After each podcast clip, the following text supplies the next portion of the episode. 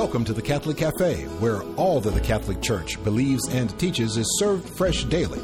So come on in and see what's on the menu today. Now, here's your host, Deacon Jeff Drzymski.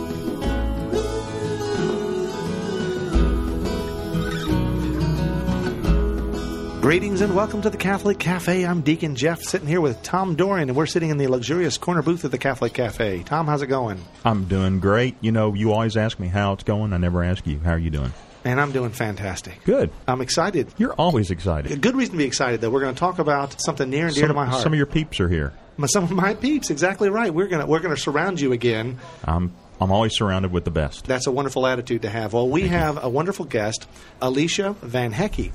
And Alicia is a homeschooling enthusiast from Wisconsin. Wisconsin. Heartland. Heartland, She's Wisconsin. cheesehead, I think. Are you a cheesehead? Something like Um, that? Minor cheesehead. Being from California originally, I've got a lot of cheese in my background. Very good. Cheese is a good thing. Cheese Yes, is a good good. thing. And so, uh, not to get too cheesy, but uh, we have a wonderful topic. We're going to talk about sort of maintaining a Catholic culture in the home. And we thought you'd be a great person to talk about that. Okay, I'll try. Will you try? Do a good job for us?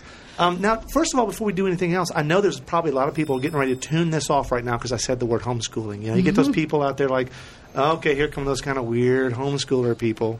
I've told people before that I homeschool. I know those people. Hey, do you? No, Those there's, are no, my there's no weird homeschool people. uh, we've got nine kids. we Yes, you do. homeschool. And Alicia, you have six kids, I right? have six kids, and I was homeschooled myself for high school. There you go. So, So, it's I'm in kind your of a really uh, odd breed back in the early '80s. Very so- good. And now Tom is not homeschooled, and you can tell. Yes. Yeah, Tom is a little Very slow. wise. Very wise. Yeah. Oh.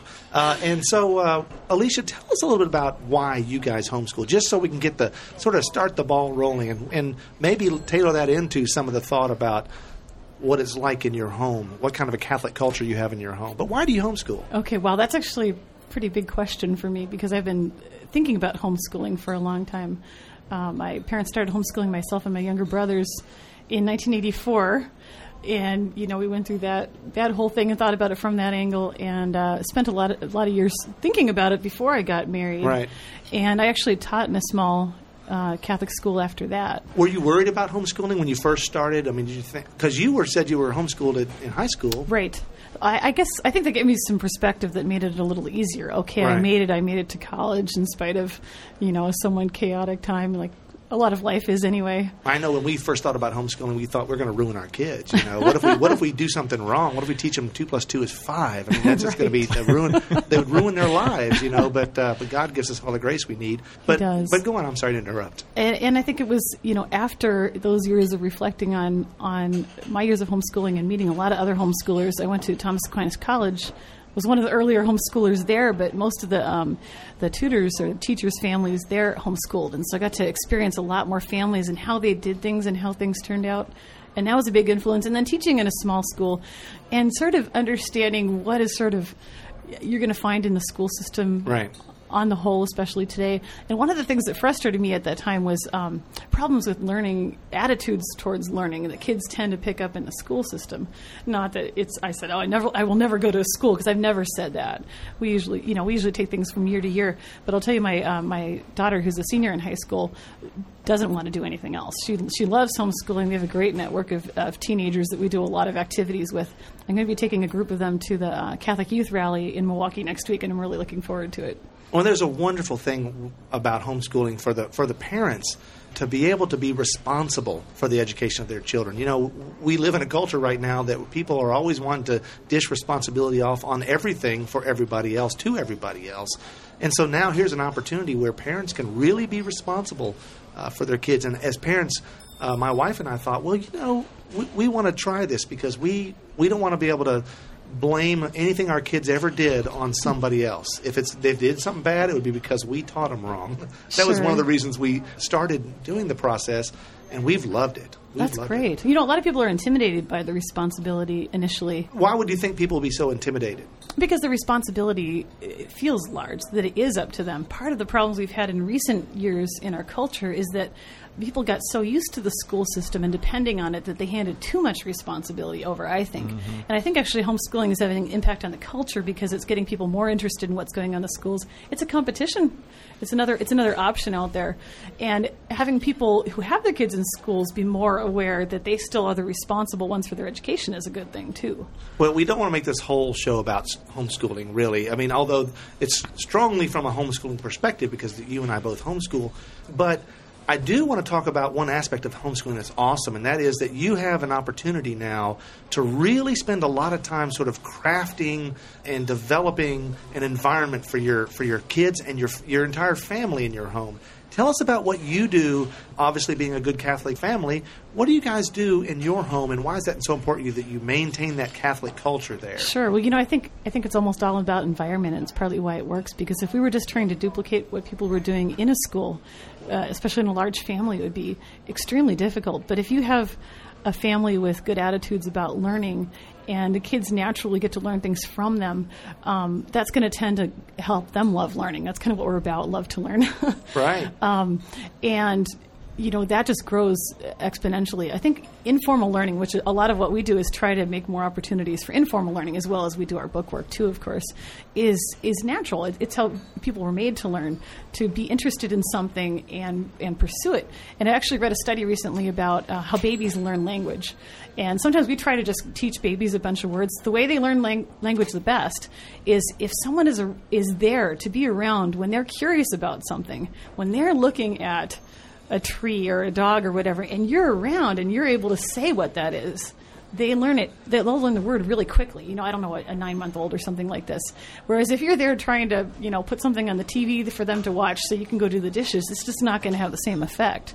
So I think having the parents around all the time is a huge part of what makes it work. Well, and if you're talking about education, like what is a tree, and look, there's a picture of a dog, and, and I'm, you're helping your child to learn, and that, that bonding that's going on. It's not just true for strictly for education. It's Of also course. true in your Catholic faith, is it Oh, not? absolutely, absolutely. I think a lot of our best, um, my children's best uh, moments for learning about the Catholic faith is, is sitting on my lap during Mass, and we would whisper a little thing in their ear about what's going on or something like that. It's the simple little things that matter so much. And in a culture where the families don't spend that much time with their kids, it's it's really hard. But it's funny because sometimes we, you know, we homeschoolers think, oh, how can I possibly keep up what's going on with the schools? And what we've found is that this environment and this this culture within the family, um, and this different way of doing things, does tend to stand up to the ones in the schools because the kids do well with the testing. My kids compete with, um, and their and their friends compete with. Uh, public and private school uh, students in a Latin convention that we go to every year, and they do very well there. Eh, But it's not because we're doing the exact same thing. We're doing things in a little different way. and they're learning from so many different places. In fact, Oh, yeah. you have talked about. You just mentioned, you know, having your children on your lap during mass. You know, and a lot of people will be taken aback by that right off the bat. You mean you get to go to mass during the day or daily mass with your kids? You know, my kids are in this classroom over here on this side of the city, and I'm over here working or or whatever I'm doing. And there's not that that communion that takes place. Oh, sure. And that's one of the awesome things about homeschooling, and that really helps those kids grow up to be even more Catholic than you might have ever dreamed. Oh, sure. It's actually funny with us because um, it happened to work out last summer that I started really getting more regu- much more regular about daily mass at our local parish. And what I do because I have two teenagers that, that babysit, I'll invite whoever wants to come to come with me, which is nice. It's nice to have opportunities to give them the chance to um, to choose something good and have the joy of choosing it themselves. Not that you can always do that, but Right. it's really uh, nice. And so we've been actually going to daily mass at the parish um, that has a school there, and they have school masses twice a week. And it, it turns out over time that the choir director of the children's choir invited my kids to sing in the choir, so they sing with the school for the daily masses for the um, the school masses. That's it's kind neat. of it's kind of fun and ironic, That's you neat. know. That's awesome. It's it's a great parish. Now, some of the other cool things, though, that you experience when you're homeschooling and you're a Catholic homeschooler is a lot of times that you can work the Catholic faith into your studies. If you're doing spelling, they're spelling words like Eucharist, transubstantiation for that extra credit, right? Second grade, yeah. That's that right. That's exactly right. um, but it's beautiful to be able to work even math problems Father so and so had three rosaries, and he gave, you know, and it's like, wow, that's kind of neat how a lot of the curricula will incorporate Catholic tradition, heritage, environmental stuff all into one package so that they're really learning their faith as they're learning math. As in a holistic sort of way. You know, I have to tell you what my favorite Catholic math problem is. Uh, St. John Bosco apparently had his boys uh, do math problems involving things like how much money they would save if they gave up smoking or something like that. And I thought that was the ultimate Catholic math problem. very nice, very nice. What, what about our non-homeschooling families? They're going to want to try to keep some kind of Catholic culture in their home. Are there things that you think that a non-homeschooling family would be able to? Let's say Tom, he wants to do a little more Catholic stuff in the home. How do, how do you work all that kind of stuff in? Sure. Well, some some of it is is uh, general. It can be specifically Catholic, and some not. Like reading aloud to our children at night. My husband's great about about doing that. He loves to say prayers with the kids at night and read stories to them. And sometimes they're saint stories, and sometimes they're just beautiful stories or, or fun ones or whatever. And that's a great uh, thing to do as a family. And I think it has a huge impact on education, whether you're schooling or homeschooling or whatever. Uh, we try to t- keep some traditions too. Some people get really into the, the Catholic customs, and they have these um, cookbooks for the liturgical year and do all kinds of foods. Uh, You know, you can't do it all, and we don't. But we do simple things, especially for like Advent and Lent, and we have we you know we have religious pictures on the wall and stuff like that. We try to find ways of, uh, especially incorporating the younger children. For a while, we were doing our um, our bedtime prayers downstairs, and then going up you know up to bed afterwards, kind of together. And we have a bunch of pictures of Our Lady, different um, titles of Our Lady, basically represented in pictures around the house.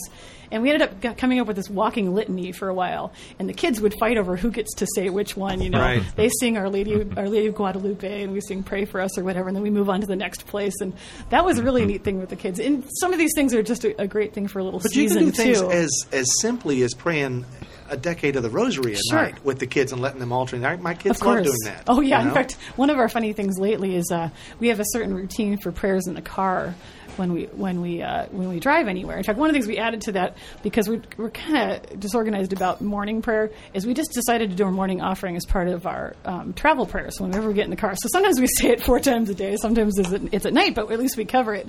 And then we we usually do a little litany there because we say Our Lady of the Way, Right. whatever. We usually sing our, our litanies like this. And uh, my six year old right now is just totally into this litany.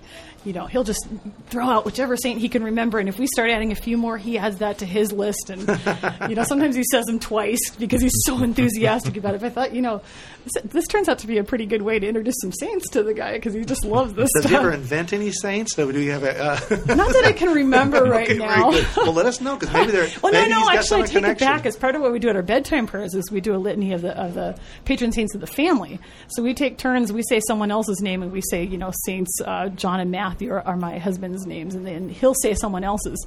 But for a while, when Dominic was little, he didn't quite understand this, and he would say um, Saints Daddy and Matthew. Yeah, well, there you go. That's all right. That's beautiful. You know, that's, that's prayers arising like incense up to God. Exactly. So it's all beautiful. Well, wonderful. We have so much more to talk about in this concept of uh, the Catholic culture in the home and homeschooling and all that kind of stuff. We're going to do that when we get right back uh, in just a moment. But before we do that, I want to remind everyone at home that we have a wonderful website, www.thecatholiccafe.com. We'd love you to visit there. And I would love you to email me at deaconjeff at thecatholiccafe.com. And so with that, we'll be right back.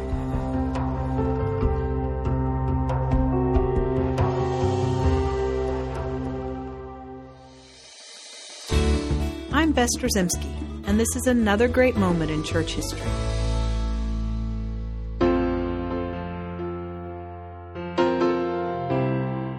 For the first several hundred years of Christianity, those who professed their faith in Jesus and lived according to his gospel were hunted down, rooted out, tortured, imprisoned, and usually executed by the Roman government. And much to the dismay of those same Romans, these early martyrs of the church, by their public witness, even unto death, became an inspiration to other Christians. Rather than dissuading Christians from continuing to walk in the faith, they were actually strengthened and encouraged in their resolve to follow Christ and his church. During the persecution wrought by Emperor Diocletian in 304 AD, two such martyrs found their holy places in church history. A holy priest named Marcellinus and his companion named Peter, an exorcist for the church, were arrested and sentenced to die simply because they were Christians. While they were in prison awaiting their fate, they proved to be of great spiritual comfort to the other Christians locked up with them. They preached to them the hope of an eternal life of happiness with the very same Jesus who had triumphed over death to reconcile us to the Father. Their words were so reassuring and so compelling that they made many new converts while in prison, including, of all people, the jailer and his wife and daughter. When the day of their execution arrived, Saints Marcellinus and Peter were taken deep into the nearby woods and beheaded in secret and buried in an unmarked grave.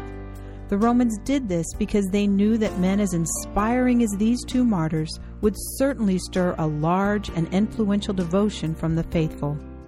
This secrecy would prevent that from happening. Their names would forever be confined to obscurity. However, God, as He often does, had other plans. In actuality, their names have been perpetuated for centuries now, as they are listed among the saints whose names are invoked in the Roman canon.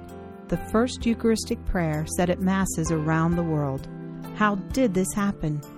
It seems that Pope Damasus wrote an epitaph for the gravestone of these beloved martyrs, and in this epitaph he indicated that he had heard of the saints Marcellinus and Peter from, of all people, their executioner, who surely was moved by his experience with them. This is yet another indication of the powerful witness their lives and deaths would be to others. The feast day of Saints Marcellinus and Peter is celebrated by the Universal Church on June 2nd.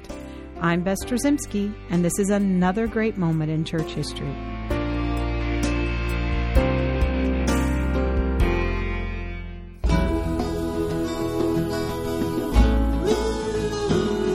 Welcome back to the Catholic Cafe. Here's Deacon Jeff. And we're back in the Catholic Cafe. We're still sitting in the luxurious corner booth with Alicia Van Hecke. and Alicia, uh, are you doing okay? Yes.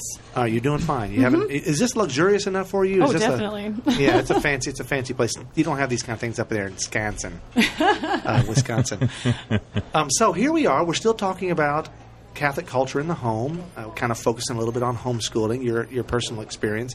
Tell us a little bit about your views and understanding about keeping a Catholic culture in the home, and maybe some challenges from that that world outside our doors. You know, you open up the door and you look out and you're in the world. Sure. Uh, what are the challenges that you experience or you think you experience? well, one thing I like to think about is that homeschooling allows us to have a, kind of a controlled exposure with our kids to the world because we're not supposed to remove ourselves entirely from it, but it's also nice that when they're growing up, they're not entirely bombarded. You know, a lot of the um, what's going on in public high schools today can be really ugly and, and very difficult to deal with.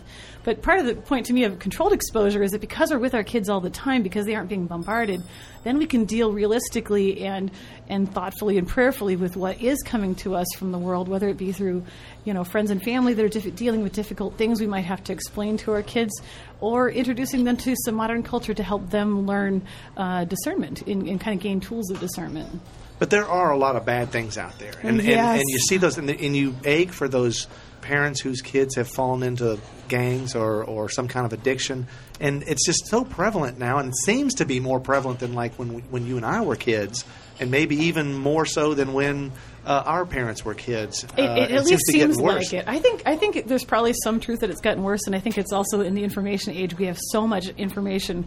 The news has become such an industry of telling us all the bad things that I think sometimes we lose uh, perspective on what things were really like in the past. I'm a, I'm, a, I'm really a big fan of studying history, partly to realize that we've had fallen nature all along, and we've always been struggling with things. And God calls people to help fix the culture too, and that's you know that's what we're trying to raise our, our kids to do. I run a catechism study group for some teens in our whole homeschool group, and Archbishop Chaput from Denver came into town, and we went to a talk he gave on um, Catholicism in the public square, or faith in the public square, or something Right. like that. And at the end of the talk, someone asked him about how what we should do about uh, you know pro-abortion Catholics who want to go to communion or whatever. And he said a really striking thing. He said, Well, you know, it's my job to try to teach these politicians and, and make them more Catholic. It's your job to replace them. And he pointed at our teens. And I thought that was a really cool uh, way of looking at what our job is. If we're worried about the whole picture all the time and we're thinking it's our job to deal with the politics and the kids and this and that, we can get really overwhelmed. But if we think, well, this is something we can do, is to raise the kids to be prepared to both discern and engage the culture. Somehow that seems more possible with God's help, obviously. Those kids are the future of the church, right? They're the future of the world. That's our future. You, you two are talking about how you know you, you're you're trying to control what the kids are exposed to, that sort of thing. I guess the argument's going to be, well, you're you're coddling them. You're you're really uh, you're not preparing them for the world. How would you respond to that? Now, do you, are you saying that they would say, well, that you're sheltering them? Yeah. You know, Alicia, what do you think about? Do you shelter your kids? Do you hide them from things? I would say that it depends on what you mean by shelter. Sheltering isn't entirely a bad thing, and I think sometimes people get caught, caught up in you know overemphasize this idea of sheltering. Well, we have to give shelter because shelter provide keeps them That's away from the storms Protection. and things like that. That's it's right, protection. But part of what I think we should do as homeschoolers is be not afraid, and because we have all those chances and opportunities to co- connect with them, to go out and be involved in the community and things like that. It, it sort of gives us more time and opportunity to do that. I'm a big believer in using some of those, uh, you know, gained extra hours or whatever for service in the community. I think service is a huge part of education um, that's sometimes overlooked in the, you know, because there's all these classes and academics and um, sports going on and stuff like that. And a lot of homeschoolers uh, put a lot of time into service. Now, there may be some that do, but really, uh, homeschooling is not about keeping your kids to the point where they don't know what's going on in the world. I think that, Alicia, you would talk a little bit about uh, this idea of living your life in reaction to the world. You, you don't want to do that, right? Right, right. You don't want to get caught so so much up in what in the bad things that are going on in the world that you're just trying to be the extreme opposite, which is not what we're supposed to be doing. Well, you would never tell your kids you're never allowed to watch television. You're never allowed to read these books. Because what do you think the kids, the first thing they do when Oh, they get their little bit over of it. freedom and they go out, they go to their friend's house, the first thing they do is watch whatever that is. And if you don't prepare them for that, then you're not doing your job as a homeschooler. You've Right. got to let them know where they live. Now, that doesn't mean that you would open your doors to every bizarre thought that comes across the airwaves that you would say, sure, whatever, we expose our children to everything. Absolutely. Certainly, you know, that'd be hurtful. But at the same time, watching some of the, the secular programs or some of the programs, even of questionable nature, as the kids start getting older, and you're sitting there next to them and saying, See, son or see, daughter, this is a terrible thing. Look how they're reacting and how. How unfortunate their relationship is now because they didn't live the way that, that our Lord taught us to live. Right. And so you're able to sort of mentor and, and work with them as, as they're watching these things that ordinarily would people would just allow to be poured on their children, and they, they have a really a value system that goes askew. Well, and one of the interesting things about you know really quality literature and movies is a lot of times you know good authors and good uh, storytellers don't necessarily come from our Catholic faith, but tend to at least have a sense of the consequences of fallen nature and sin. And a lot of those things actually have very good bits of reality that can be useful for them too, as long as you're you know willing to be discerning and spend the time with your kids and stuff too. So, has your, your homeschooling experience for your six kids has it been all a, a, wonderful ball of sunshine the entire time? uh, uh, on the whole, do you look at that and go, "Man, I'm so glad that we homeschool"? I, I think in the end we, we're really glad we homeschool, but it's certainly not you know perfect every day or anything like that. But that's but, we have our wonderful days too. I, I, I have one a fun story I love to tell people about kind of the strangeness of being the, the unique homeschoolers around and stuff like this. A, a number of years ago, six or seven years ago, on a um, on a weekday afternoon, you know, like my oldest daughter was upstairs doing her schoolwork, peeking out the window, and, and saw behind us on the street behind us there was a parade going by this is a true story. and uh, she comes downstairs running. There's a parade going by behind us. This is really strange. We all ran out to the front yard to see if we can peek a little bit at it. They turned down our street. And we are the only people on the entire street. We're all standing out on our front stoop. And this whole parade with a band and costumes and all this stuff comes by, you know, of course, throws candy to just us That's sitting right. there. And it was really strange. It turns out it was a, um, a local private school having a homecoming parade that, that took a wrong turn. but it was this really funny picture I have sometimes of, you know, you wonder how this is all working. And, you know, we have some pretty good days, too. That's the that's the blessings of homeschool. You had your own private we had our own parade. Private parade. We didn't even, uh, you know, order it ourselves. Yeah, it that's amazing.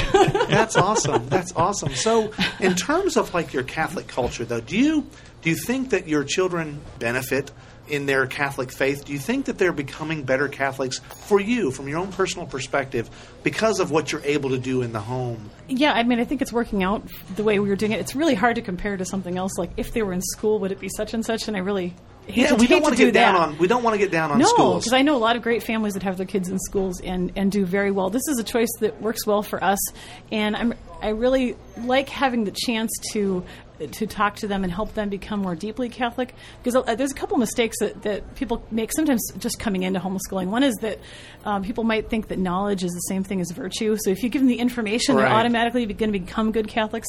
And of course, we have a fallen nature, so Well, you know, we the- have the- to help them learn to love the good, which Yes, is our priests always remind us that even even the devil knows Jesus. Yes, Yeah, he has the knowledge of Jesus. yeah, the other the other thing people think sometimes is homeschooling is this automatic solution to the evils in the world, and they're automatically going to be good Catholics because we're keeping the outside world out.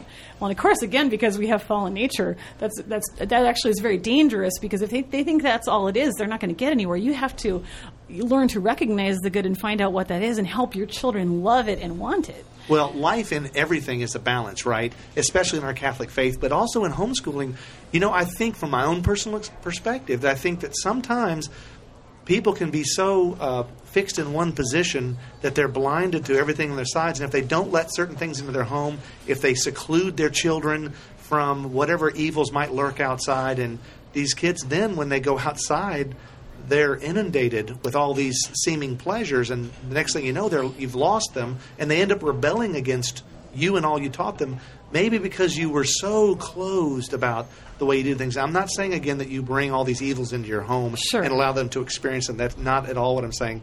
Sure. But you have to recognize that there's a greater world outside. Right, right. Well, and I think one of our modern errors, it's not unique to homeschooling at all, but that homeschoolers can pick up on too, is that somehow we can keep our kids perfectly safe. We, we have that in our culture a lot, just uh, physically speaking. You know, we come up with all these inventions and think that, that nothing can ever, ever, nothing bad can ever happen. You know, but but life is very risky. life is scary. Absolutely. And and certainly raising kids and dealing with the culture is scary too.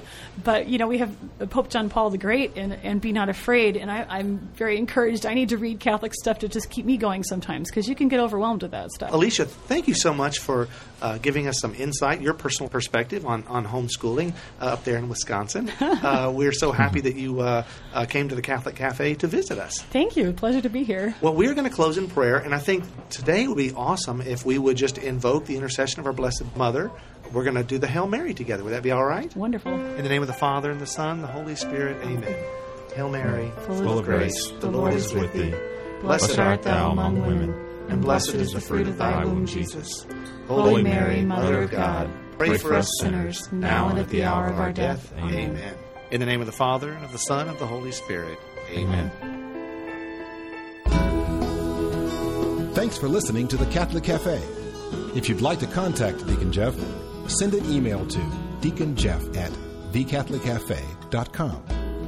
The Catholic Cafe is brought to you by the Order of Malta Federal Association and is broadcast with ecclesial permission from J. Terry Steib, Bishop of Memphis in Tennessee. Join us again at the Catholic Cafe. There's always room for one more at our table.